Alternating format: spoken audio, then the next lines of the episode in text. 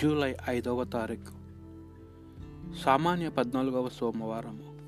మొదటి పట్టణము ఆదికాండము 28వ అధ్యాయము 10 నుండి 22 వచనముల వరకు.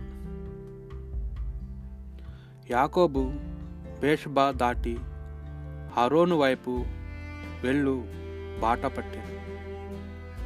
అతడు ఒకానొక చోటికి వచ్చి ప్రొద్దు గూకుటచే అక్కడ ఆగిపోయాను. అచ్చటనున్న రాతిని తలదిండుగా చేసుకొని నిద్రపోవుటకు నడుము వాల్చాను. అతనికి ఒక కల వచ్చాను. ఆ కలలో ఒక నిచ్చెనను చూచాను. ఆ నిచ్చెన మొదలు నేలను తాకుచుండెను, దాని చివర ఆకాశం అంటూ చుండెను. దేవదూతలు నిచ్చెన మీదుగా ఎక్కుచూ దిగుచూ ఉండిరి.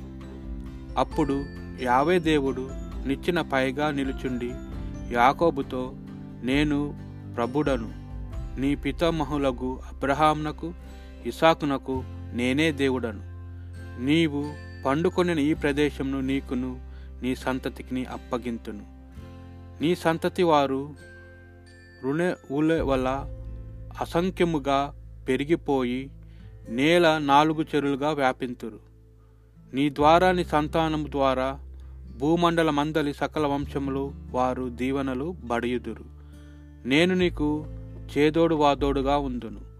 నీవు ఎక్కడికి వెళ్ళినను నిన్ను నేను కాపాడుచుందును. తిరిగి నిన్ను ఈ చోటికి చేర్చెదను.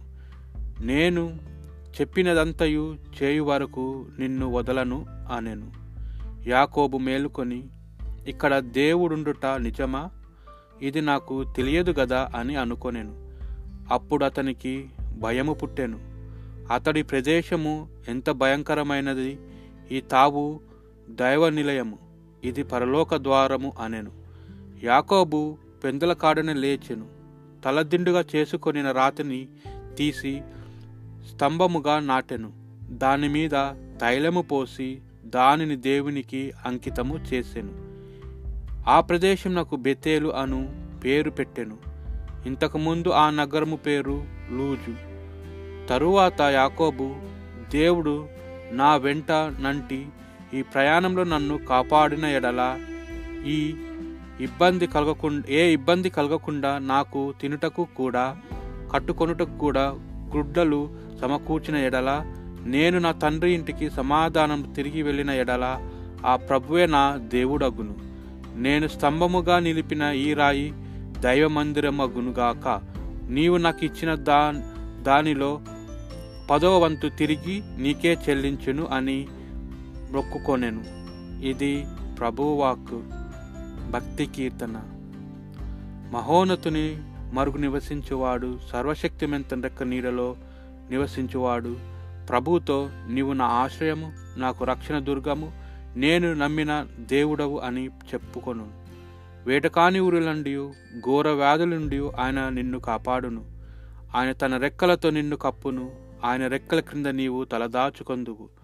ఆయన విశ్వసనీయత నీకు డాలుగా రక్షణయుధముగా నుండును. నన్ను ప్రేమించు వారిని నేను రక్షించెదను. నా ప్రభావమును అంగీకరించే వారిని నేను కాపాడెదను. వారు నాకు మొర్రపెట్టినప్పుడు నేను వారికి ప్రత్యుత్తరమిత్తును. వారి ఆపదలలో వారిని ఆదుకొందును. వారిని విపత్తుల నుండి కాపాడి వారికి కీర్తిని దయచేయుదును. సువార్త పట్టణము. పునీత మత్తయి గారు రాసిన సువార్త 9వ అధ్యాయము 18 నుండి 26 వచనముల వరకు.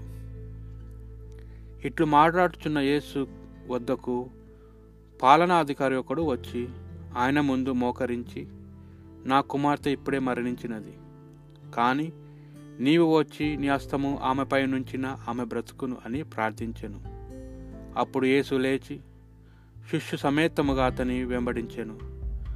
అప్పుడు 12 నుండి ఎడతెగగా రక్తస్రావము గొచ్చు బాధపడుచున్న ఒక స్త్రీ వెనుక నుండి వచ్చి యేసు అంగి అంచును తాకెను.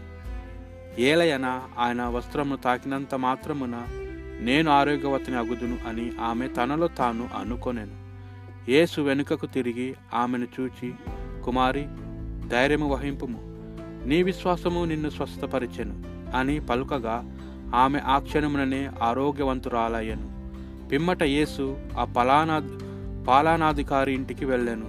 అచ్చట పిల్లన గ్రోవిని ఉదడి వారిని అలజడిగి నున్న జనసమూహమును చూచి, వీరందరూ ఆవలికి పొండు, ఈ బాలిక మరణింపలేదు, నిద్రించుచున్నది అని పలికెను. అందులకు వారందరూ ఆయనను హేళన చేసిరి. ముగి ఉన్న జనసమూహమును వెలుపలకు పంపి యేసు లోపలికి వెళ్ళి ఆ బాలిక చేతిని పట్టుకొనగా ఆ బాలిక లేచెను. ఆ వార్త ఆ ప్రాంతమంతటా వ్యాపించెను. ఇది ప్రభువు సువిశేషము.